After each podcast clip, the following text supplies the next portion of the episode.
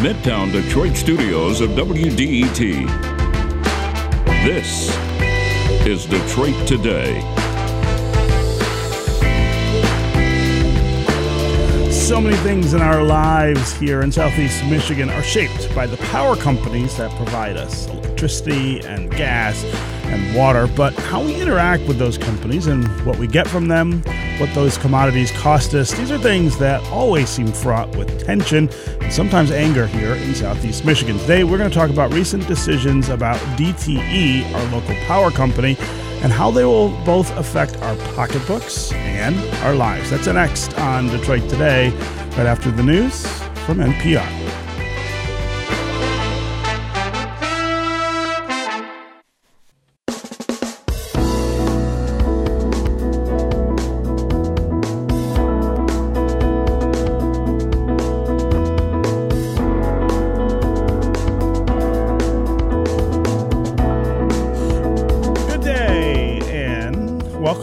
Today on 1019 WDET. I'm your host, Stephen Henderson, and as always, I'm really glad that you've tuned tuned in.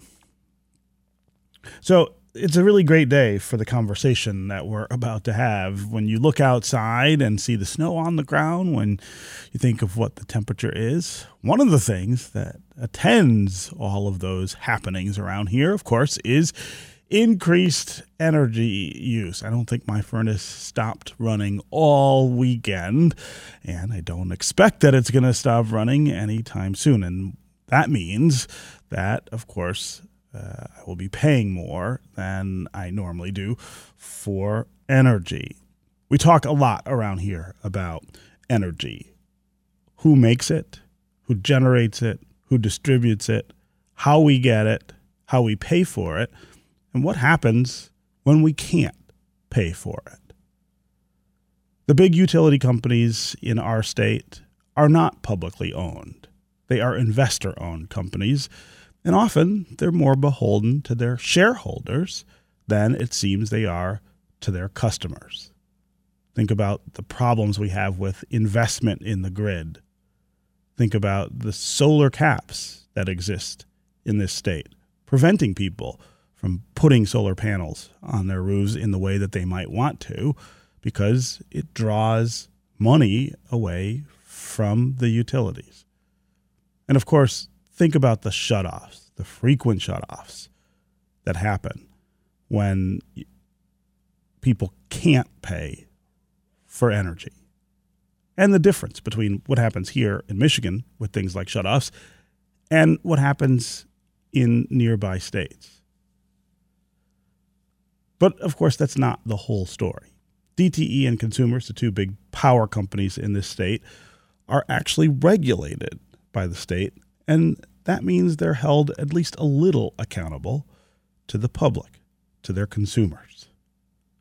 The Michigan Public Service Commission allows these companies to act in particular ways and guides their relationship with those of us who need power. They are really the point of power in this relationship. And recently, they did something really important. DTE had asked for an additional $388 million, an increase of 8.8% for households. Uh, they wanted to use this money, they said, to maintain the energy grid. But they didn't get all of what they asked for. They were allowed a rate increase of less than 1% because the Michigan Public Service Commission says that's what they deserve. That was decided on Friday. Now, that is the smallest increase approved for DTE in an electric rate case in at least a decade. The Commission also directed DTE to provide it with more details about the impact of its low income assistance program. That is a program that is aimed at making sure people don't lose power, especially at times like these when the really cold weather is absolutely dangerous if you don't have heat, for instance. A little later in the hour, we're going to talk with the author of a book that is about some of the similarities that DTE shares with an investor owned utility company in California. We're going to talk about uh, other states and what goes on in other states and what we could learn from those states and their practices. But before we get there, we want to talk about DTE. Why did the State Utility Commission recently limit the rate hike that DTE had asked for on its customers? Will our utility commission be more responsive to customers now that a Democratic majority controls the legislature? And why was it responsive to customers' needs more than the utilities' stated needs on Friday? What was driving this decision? To talk about all this, we've got Tom Perkins with us. He's a freelance reporter for a variety of outlets, and he's written a lot about DTE and the ways Michigan's largest corporate utilities have often made life more difficult for customers. Tom, welcome back to Detroit Today. Hi, Stephen. Thanks for having me. Yeah. And before we get started, I just want to make a quick note. WDTE, WDET is sponsored uh, by DTE. And in a comment to the show, uh, DTE says that it is focused on, quote, improving reliability and maintaining affordability for its customers. Just got to get that out of the way. Uh, so, Tom, um, let's talk about this decision by the Public Service Commission, uh, a sure. 0.78% rate hike for DTE cu- customers. Uh, that's a fraction of what they had asked for, which is almost a 9% rate hike. Right. Uh, that's not something we're used to seeing out of this commission. Um, what no. was what, what, was driving this decision? Now, of course, uh, I, I got to say up front, I think DTE's performance during uh, the the summer storm that we had this year, I think, uh, brought into focus a lot of the issues that people have with the power company, a lot of the issues that the power company has with its own energy grid, and of course, this request for an increase uh, came not not long after that. Uh, it's pretty right. bad timing. That that for me seems like a likely culprit, but but tell us if there's more at play here than that. Yeah, uh, I, I, think this is the the result of a, a confluence of forces, a couple of things that are really going on, and and one of them is customer frustration. People are uh, there's a lot more public outcry, a lot more uh, um, public anger directed at the company over the the long outages that we're experiencing, not that we've been experiencing, not just this past summer, but the the couple summers before that. Um, the you know the, the the rates have been going up for for years. Uh, I think between there's a succession of years there. I think between 16 and 20, where uh, rates went up higher and faster at DTE than any utility in the country except Florida Light and Power, and and people are mad. The rates are going up. The service is still poor. There are a ton of shutoffs. So uh, I think that really factored into it the other thing that's happened over the last um, 10 years or so is, is uh, uh, the sort of core of, of consumer advocacy groups have, have given a voice to, to residential customers in these rate cases that, that didn't really exist before. Um, you know, this is groups like Sierra Club and NRDC, plus, um, you know, there's these new groups that have popped up specifically to, to do regulatory battle with with DTE and consumers because you know you have uh, like young activists who are who are really frustrated and the Michigan uh, Environmental Justice Coalition and Soulardarity and and there's just uh, a lot of pressure from from these groups. They know what they're doing. They know how to to engage DTE and the Michigan Public Services Commission, and there's just a voice for residential customers that that didn't exist uh, you know, even a decade ago. Hmm. Um, another thing that's happened is the uh, there's been an ideological shift at the, the commission. Uh, the the governor appoints the the people who sort of call the shots and make the decisions. Uh, it was Rick Snyder's appointees until a few years ago, and now you have all Whitmer appointees who are a little bit more sympathetic to residential customers and maybe um, a little bit more um, uh, a little bit more willing to, to hold big business and, and DTE accountable. Um, and then I think the final thing is, is you just can't really argue with the numbers. Uh, you know, the, the rates have gone up a lot over the last five, six years, and, and a lot of DTE's performance metrics are still not looking good. Um, the, the, there are a ton of shutoffs. Uh, if, if you just take an objective look at federal data, at DTE's own own numbers, you know, and, and you're you're at the Michigan Public Service Commission. You, there, there's just no arguing with it. They're they're not performing well. The, the the rates are high, so I think it's kind of all these things coming together at once. And then, yeah, I was I was shocked to to see that that DTE finally got hit where it counts in the pocketbook. And there there have been a lot of people calling for that, and and it was uh, surprising to see it happen, but you know, it might be a new day. Yeah.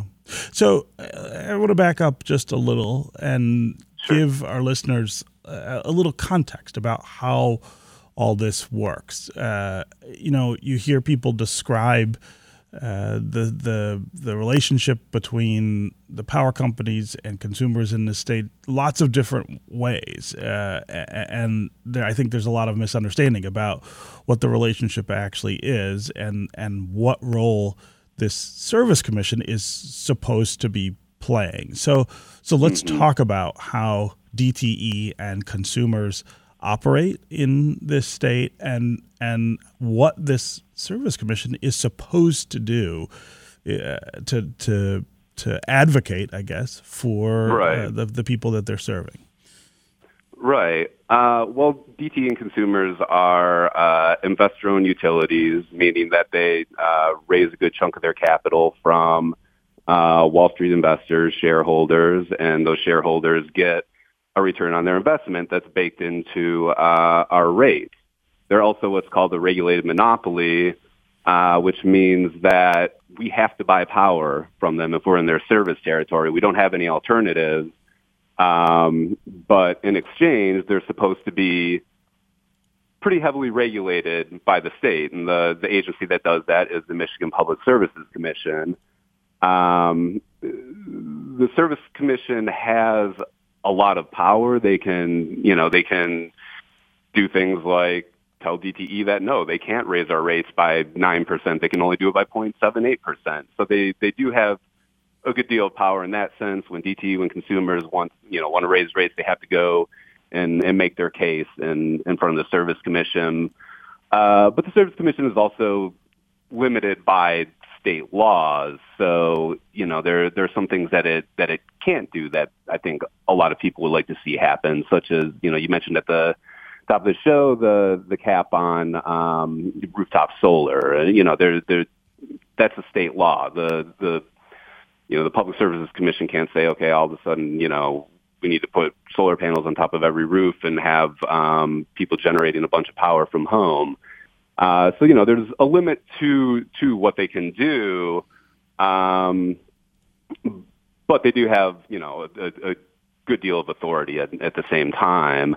Uh, I would say that they're you know they're a little bit insulated from public frustration because the the commissioners are appointed by the the governor. So you know you had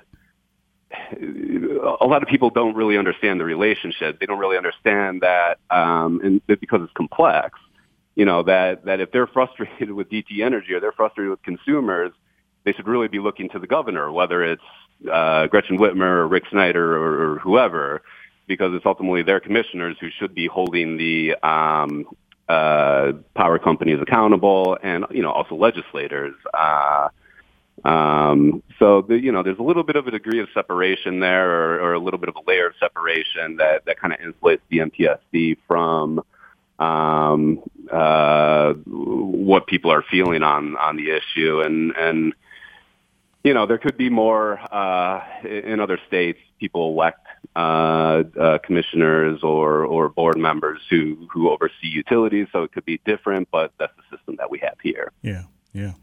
Uh, I'm talking with Tom Perkins, a freelance reporter for a variety of outlets. He has uh, written a lot about our energy environment here in Michigan, and particularly about DTE, our local provider, or one of our local providers here in Southeast Michigan, and the ways that uh, our utilities have often made life more difficult for uh, for their customers. Um, we're talking about the decision uh, by the Public Service Commission on Friday uh, to deny DTE the amount of increase that it wanted uh, uh, to, to rates. Um, a, a, surprising, a surprising decision, something that we, really don't see uh, almost at all here in, in Michigan. We're talking about why that happened, but also about how it fits into the narrative about the relationship that we have to our power utilities. Want to hear from you during the conversation as well. Our listeners call and tell me what you make of uh,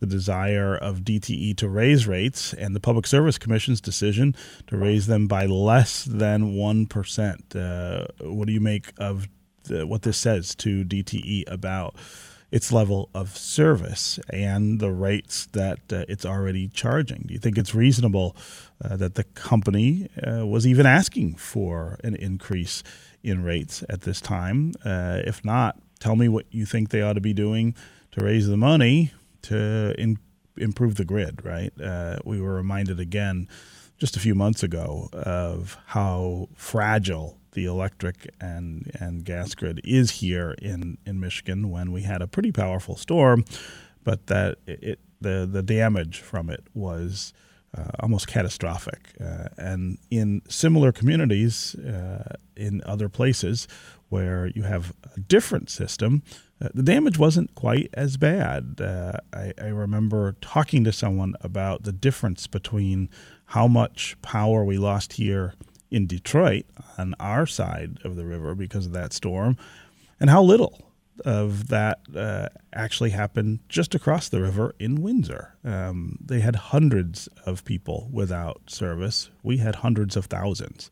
Uh, why is that? Uh, what do we do to make sure that uh, our grid is in better shape. As always, the number here on the phones is 313 577 1019. That's 313 577 1019. You can also go to Twitter and hashtag Detroit Today, and we can work you into the conversation uh, that way. Tom, before we get to uh, our, our, listeners, uh, I want to talk about what DTE is doing. Uh, they say they are upgrading the system and creating more reliability and adapting to a changing climate. Uh, we've had them mm-hmm. on the mm-hmm. show. You know, recently and, and, and many times to talk about how much they're investing in in that grid. They say that's one of the reasons they need to charge as much as they do.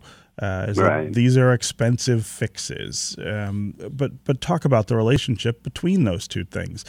Do they need, uh, for instance, the money that they were asking for uh, from the Public Service Commission in order to make these these upgrades? Um, and now that we've uh, now that the Public Service Commission has said no, uh, does that mean that we will continue to live with you know the grid that we have and the slow pace of improvement that uh, that they've been on for a while. Right. Yeah, and they they are doing a lot of things to to upgrade and strengthen the grid. Um, they're uh, trimming trees that that uh, you know are knocking wires and poles down during storms. They're um, uh, replacing aging uh, infrastructure and equipment, but the question is, is you know, DTE says, okay, we need to raise rates because we need to to do all these things, but I think the the thing that you're hearing is, well, who's whose mess is this and who should pay for it? Uh, DTE is obviously arguing that that customers need to pay for it, um, but our rates have been going up, you know, for uh, for eons, and and DTE hasn't been keeping up with the tree trimming. It hasn't been replacing its equipment and infrastructure at the rate that it needs to to avoid the situation that we're in. Um, I talked with a former uh, uh, MPSC commissioner, uh, somebody who was there uh, uh, 10, 15 years ago, and and he talked about how at the time DTE was uh, trimming its trees every nine years when the industry standard was every four to five years. And they were trimming their, their trees a few feet back from the lines when, when a lot of other utilities around the country were, you know, um, uh, cutting a, a lot further back and getting rid of any, any branch that would, would threaten a line. And these were all cost saving, uh, decisions that that they made. It's it's expensive to to trim trees, mm-hmm. and that doesn't get a return for their investors, for their shareholders. so they didn't want to do this stuff. So now we have a backlog of of of tree trimming and a bunch of old equipment and not the most up to date technology installed in the grid. You know, sensors that can pick up where there's a, a, an issue and quickly identify it. Um, these kinds of things. And and so the question is is is who should pay for this? You know, who should pay? The DTE created this mess. Who should pay for it? You know, it, I don't know. You you decide. Sure. Um, should it be customers or should it be DT's investors, DT's shareholders? Should they take the financial hit? That's kind of a radical idea in the utility industry, but you know that just kind of shows how detached the, the utility industry is from reality because it's a very common sense thing. Customers didn't mismanage the grid and and create this mess, so why should they pay for it? Mm-hmm. Um, and that's that's uh, uh, an idea that's that's been pushed a lot more by these consumer advocacy groups, and I, that it seems maybe the Service Commission is is starting to agree with them. Yeah. Yeah. Okay, we're going to take a quick break, and when we come back, we're going to continue this conversation about uh, our power utilities and the environment uh, that uh, we exist in uh, here in Southeast Michigan, especially uh, with the power companies. Uh, we're going to want to get to the phones for sure. They are full of people who want to talk about this. John in Madison Heights, Lucy in Detroit, Robin in Macomb County, Rick in Rochester to be up first. If you want to join them, 313 577 1019 is the number. You can also go to Twitter and hashtag Detroit Today, and we'll include you in the conversation that way. We'll be right back with more Detroit Today.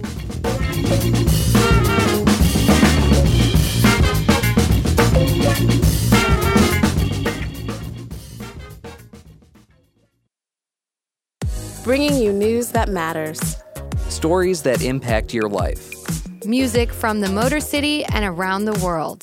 This is 1019 WDET, Detroit's NPR station.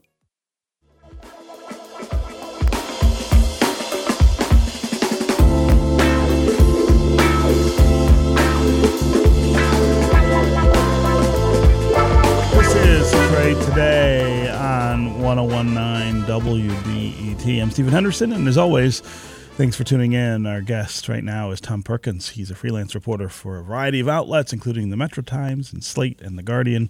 He's written a lot about DTE and the ways that Michigan's corporate utilities have uh, often made life more difficult for customers. Uh, we're talking about uh, DTE, the recent decision by the Michigan Public Service Commission to deny them the rate increase that they asked for, what that means, what that means in terms of the position of the MPSC and its advocacy for consumers, but also what it means in practical terms.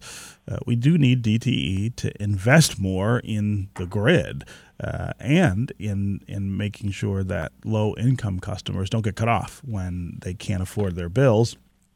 Does denying them this rate increase affect those things in negative ways? Uh, as always, we want to hear from you on the phones. 313 577 1019 is the number on the phones. That's 313 577 1019. You can also go to Twitter and hashtag us, and we can try to include you in the conversation that way. Also, a note we have reached out to DTE to join this conversation, uh, at least in part. Um, they are not going to be able to make it for today's show. They say they're still going over the order. We did get a brief statement from them uh, that I read at the top of the show about them focusing on improving reliability and maintaining affordability. We will ask them more about that, of course, when they are able uh, to join us live on the air. Let's go to the phones here uh, and start with John in Madison Heights. John, welcome to the show. Thank you very much, Stephen, for having me on your program. I first of all want to commend Tom Perkins and Planet Detroit for doing exceptional reporting on DTE.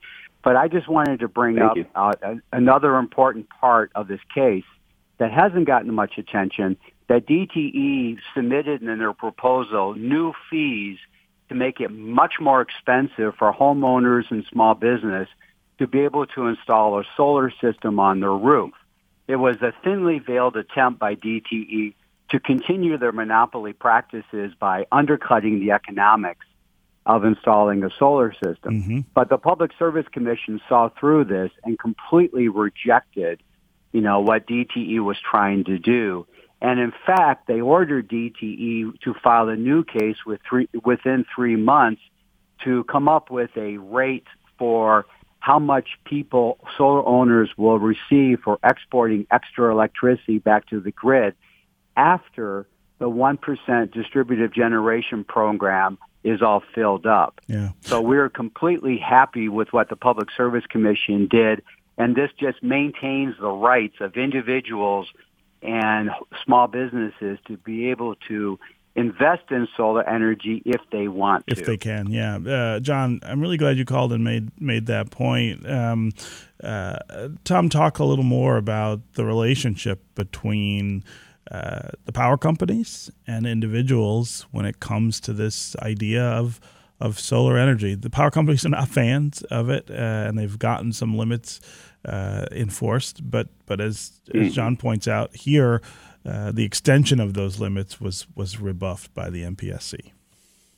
Right. Yeah. And I'm I'm not totally familiar with um, what he's talking about, but it's it's certainly in line with the the larger pattern of uh, DTE and consumers trying to uh, kneecap rooftop solar and um, uh, other home generation distributed energy sources, and it's you know it's because DTE makes a lot of money uh, generating power, and they want to be the ones who generate it.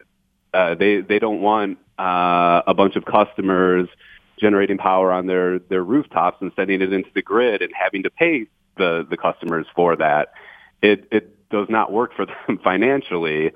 Um, and the other thing is, is that DTE, one of its subsidiaries, has invested pretty heavily in gas infrastructure uh, in in recent years. So they want to be able to deliver uh, gas as long as possible, run gas plants uh, because it, it benefits them in that way. So they're going to fight tooth and nail against any any sort of um, uh, rooftop solar, anything along those lines, where people are generating power at home and sending it into the grid. It, it's a it's a threat to their bottom line, and so you're going to see things like that in their rate cases and um, you know, there's there's state law limits the amount of of uh, distributed energy that can be sent into the grid. The Yeah.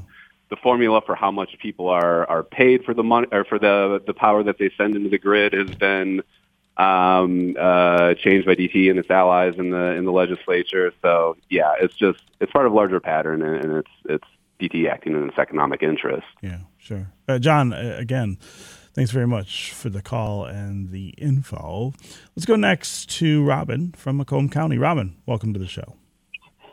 Yes, um, yes, um, good morning, um, Grand Rising, Steve, and uh, to your um, guest. Can you hear me? I, I sure can.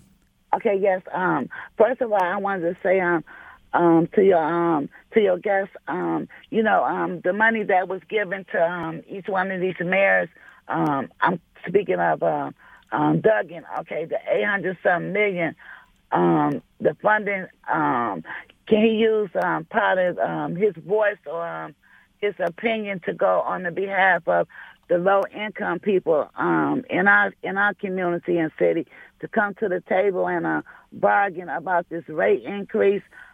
You know, low income, um, especially I'm just gonna say it like it is, black low income people. Um, we already catching um, you know, uh, on the downfall, if I may. But is there any room um, to your um, to your guests? Is there any room where these mayors can come to the bargain table at at um, DTE and uh, uh, negotiate um, something about um, low income people Sure. where they won't be part of that um, rate increase? Yeah. Uh, Robin, I, I really appreciate that you called and raised that, that point. First of all, I mean, there is a lot of money floating around right now from Washington, not just at the local level, but also at the state level. Uh, it's a great question about uh, whether any of that mo- money can be leveraged to, to help with uh, utility access. Um, but but uh, as you point out as as well, um, you know, we need the the political leadership in in the state, both at the local and state level, to be more advocates uh, for uh, low income consumers. Uh, Tom, what's the answer specifically about federal funding, but then also talk about uh, the advocacy that we see or maybe don't see from local officials? Yeah, I mean, there's there's not too much in the way of negotiating that. Um, uh, somebody like Duggan could could do with DTE because the the the process is is done through the state at the Public Service Commission. Um, but I I think that you know some people feel Duggan could be out there being a little bit more of an advocate and and speaking out against shutoffs. But you know he's seen as a very pro-business uh, uh, leader, and and that's sort of how he operates. Um, uh, as far as the the money goes, I mean, gosh, yeah, I never thought about that. they they I don't see why they couldn't set up some kind of um, assistance program for uh, for residents for low income residents. Uh, they be in the city of Detroit. Um, but, you know, again, that might be a little bit more complicated just because of how DTE is regulated through the state. Um, it might be a little bit more complicated than, than it seems yeah. on its face. And and the truth is that a lot of the money that we've gotten, uh, the ARPA funds in particular, some of them are very targeted, um, and it's not just a blank check from from Washington to right. do with right. with with it what we might please. But uh, but I, you know, I, I, guess I would encourage the the idea that um, you know, maybe some creativity in the way that we can use those funds might be lent to the idea of trying to deal with the affordability questions uh, that that uh, again this time of year really start to worry you about people going without um, as the temperature drops and and stays low. Um, again, mm-hmm. Robin, really appreciate the call uh, and and the comments. Let's go next to uh, Lucy in Detroit. Lucy, welcome to the show. Hi, thanks for having me on. Uh-huh. Um, I'm calling because uh, I my partner works for um, another large utility in the state, um, which is a uh, transmission company. Okay. And they work really closely with DTE because DTE buys space on their lines essentially to move their power around. Mm-hmm. Um, and his point about them, he has a lot of frustrations. Um, is that they are actually engaging in quite a bit of greenwashing where they're building tons of wind and solar, which on the face is like, great, that's what we want and need, right? Except that in Michigan and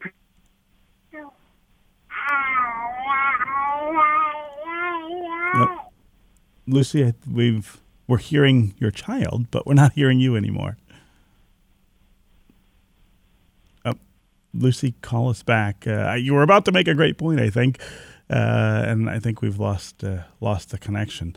Um, but but thanks, and and again, uh, call us back. But but Tom, th- th- this idea of of them building wind and solar, I think that the point that Lucy was building up to, and I, if she calls back, we'll put her on. Um, is is that that that confounds some of the other kinds of green development that that could take place that that they're sort of keeping it in house and not allowing the market i guess to to to to shape how that works. Right. Yeah. And and again it goes back to the the point that i made before where DTE wants to own the the source of power generation. So they are building these uh, large um, solar and wind developments and and generating a good deal of of power out of them. But um, but yeah, what what I think the what I think the grid needs right now, and what a lot of people think the grid needs, in the direction that it's going, is these, and to make it more resilient, is is to have these sort of um, rooftop solar distributed energy where where you have many sources of generation. So when the power goes out, you know, if a, a if a transmission line or or a power plant gets knocked offline, then you're going to lose power to to tens of thousands, hundreds of thousands of people. But if a storm blows through and knocks out a few solar panels on top of somebody's house, then you know how many people lose power? Not many. So it's it really creates a more resilient uh, uh, grid when you have uh, people uh, owning the uh, the the sources of, of power generation instead of uh, this big centralized thing that the that the power company uh, owns, whether it be a gas plant or uh, wind or solar. Yeah. Yeah. Okay, we're going to take another quick break. And when we come back, we're going to continue talking about DTE and energy here in Michigan. We're going to add another voice to the conversation as well. Catherine Blunt is a Wall Street Journal reporter and author of California Burning The Fall of Pacific Gas and Electric and What It Means for America's Power Grid. She's going to tell us about what goes on in another state with a kind of similar system to what we have in Michigan. Also, want to continue to hear from you on the phones and on Twitter. 313 577 1019 is the number. That's 313 577 1019. You can also go to Twitter and hashtag Detroit Today, and we can make you part of the conversation that way. We'll be right back with more Detroit Today.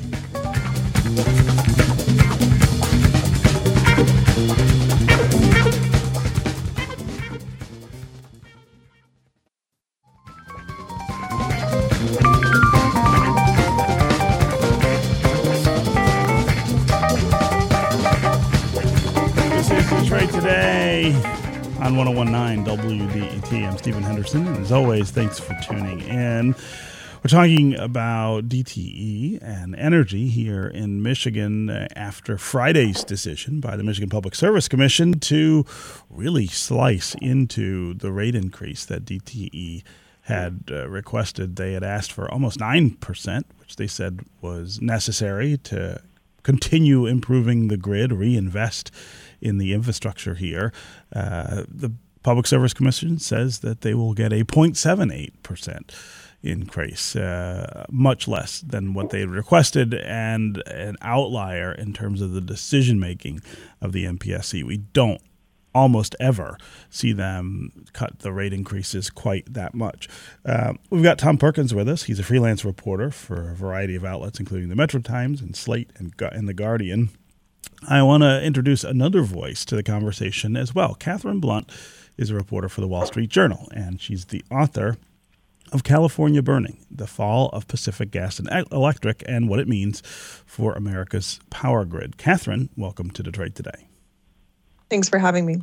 So let's talk about PG&E. Uh, most folks here in Detroit wouldn't know much about uh, what that is. How did that uh, come together, and what does it say about the way that utilities that exist in environments like these that are that are uh, you know called regulated monopolies how did we end up in spaces like that uh, in places like California and Michigan Sure. So um, PG&E is California's largest utility. It serves some 15 million people. Its service territory covers 70,000 square miles. And like many utilities, it, it grew as a result of um, sort of the roll up of a lot of small power companies that cropped up at the turn of the 20th century to serve different areas of the country. Um, in particular, PG&E uh, is the sort of the sum total of a number of little companies that were trying to harness the vast hydro resources in the Sierra Nevada mountains. And so, you know, as a as a result of that, um, there was, I mean, kind of two two large utility companies at the turn of the the 20th century, and they merged in 1930 to create this big um, Northern Ca- California monopoly that we know today. So, of course, um, it's there's there's a lot to dig into there. Um, I mean, one of the the key things I think we may be discussing today, of course, is that in California and elsewhere, the, the power grid is getting older, and it, as a result, requires certain maintenance and investments that utilities everywhere are grappling with how to how to best uh, accomplish. Yeah, and like here in Michigan, PGE in California is regulated by the California Public Utility Commission, uh, and yet uh, in your book you detail how that model has failed consumers. Uh, uh talk about how that's happened and and why. Well, there's, I mean, there's, there's a, yes, all of these companies. So if we're talking about any sort of monopoly, um, in particular, you know, a provider of a critical service like electricity, um, the idea is that uh, these are capital intensive businesses. Um, it doesn't make a whole lot of sense to build competing or duplicative infrastructure. Therefore, these companies uh, should be granted monopoly status, but in exchange, they have to submit to to regulation. Um, and it, but it, it's challenging. You know, it has become increasingly challenging over the years for a lot of different regulatory bodies to have uh, you know, really close oversight of these companies. Um, I mean, in, in a real simple terms, is because they're they're large, their operations are complex, and in many cases, the um, the oversight bodies maybe are under resourced or they're understaffed, and um, their task is not just to oversee, in many cases, one utility, but several different utilities. So, in P- in the case of PG&E, which I can you know, speak most closely to, uh, the regulator had a lot of different roles to play and hats to wear over the years, and sort of safety fell by the wayside, most simply put. And not because people didn't recognize it as being really important, they did. But the, the, the regulators, I mean, they, they didn't have the, the manpower and the money to really be able to dig into some of the safety issues that, that would become really front and center for PG&E as it's you know the climate change and its service territory became more prone to wildfires. I mean, it should be said that this we're talking about this company because its power lines have ignited several, I mean, nearly 20 major and destructive and very deadly fires over the last five years or so. Yeah, yeah. Uh, I want to take a quick call that uh, is really relevant to this discussion about uh, PGE. Uh, Rick in Rochester, go ahead.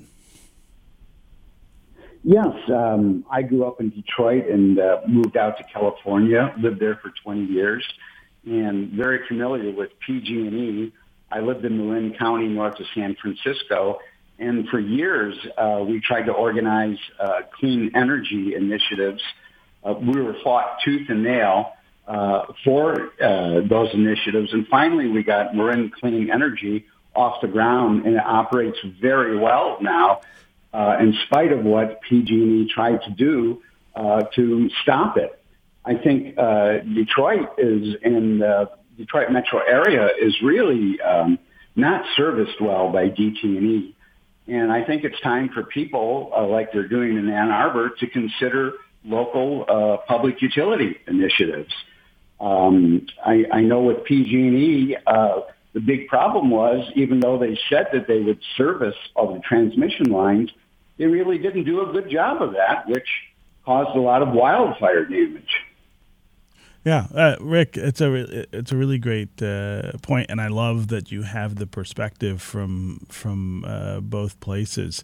Uh, so so thanks very much for the for the call, Catherine. Uh, respond quickly to what uh, what Rick's talking about here. Sure. So I, I think he's uh, referring to uh, what's known as community choice aggregation, which is basically um, small entities uh, that can purchase power on behalf of a number of residents.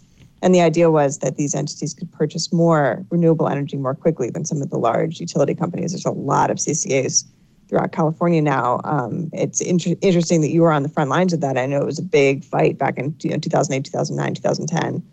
Uh, but one of the challenges, though, that we're that we're kind of talking about is that these CCAs are able to purchase power. You know, they're able to contract for clean energy uh, resources, which is like it's obviously very important. They play uh, critical roles to play and all of that.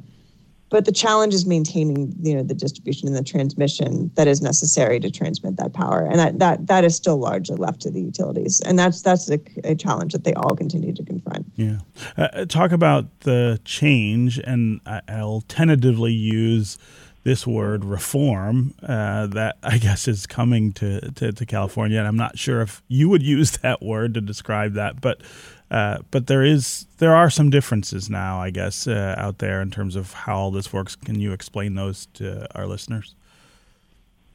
Sure. Well, um, there's well, I mean, I, there's a lot of change coming in the sense that California has you know, very ambitious uh, clean energy goals broadly. I mean, we're going to be adding a lot more electric vehicles to the grid. Mm-hmm. Uh, the push to uh, electrify homes and buildings and phase out natural gas that's ramping up. So all that means that there's going to be more more strain on a power grid that already has a lot of challenges.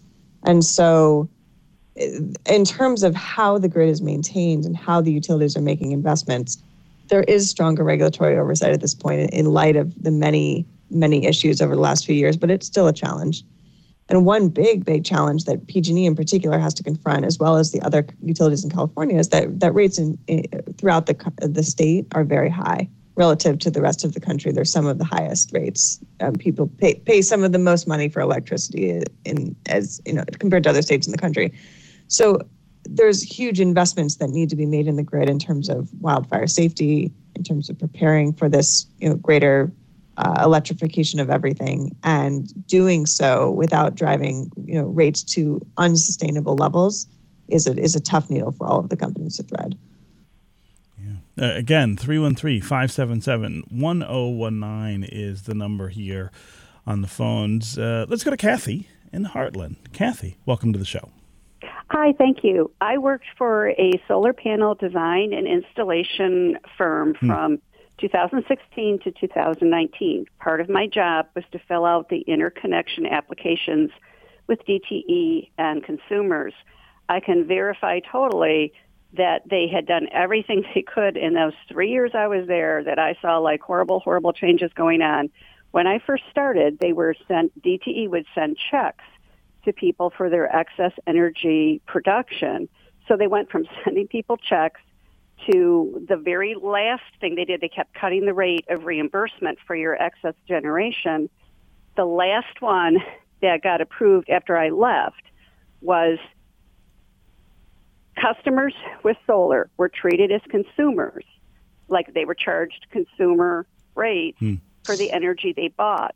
Then DTE would say, well, no, you're an energy wholesaler, so we're only going to reimburse you at this very low wholesale energy rate like if you were like a like a power plant selling them you know extra energy right so that basically meant that people you know you were you were basically getting no reimbursement for your excess generation. So what people started doing, the man earlier, if you do not have a backup battery system, your power will shut off. Your solar power will shut off during a power outage because you can't be sending power back on the lines when people are going to be working on them.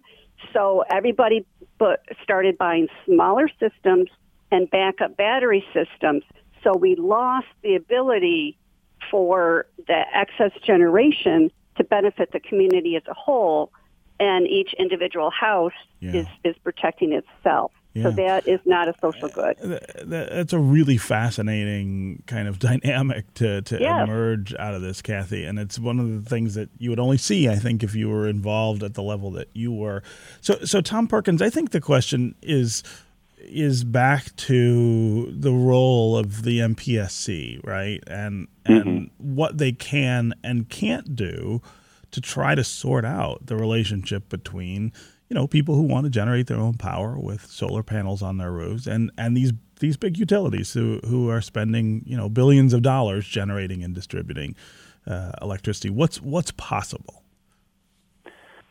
Um, excuse me. Uh, well, I mean, I, I, some of this needs to, you know, there needs to be a legislative uh, uh, resolution to some of these issues, and um, DTE has, I think they've given money to like 90, 95 percent of uh, current legislators. Yeah, they're a big funder of the legislator.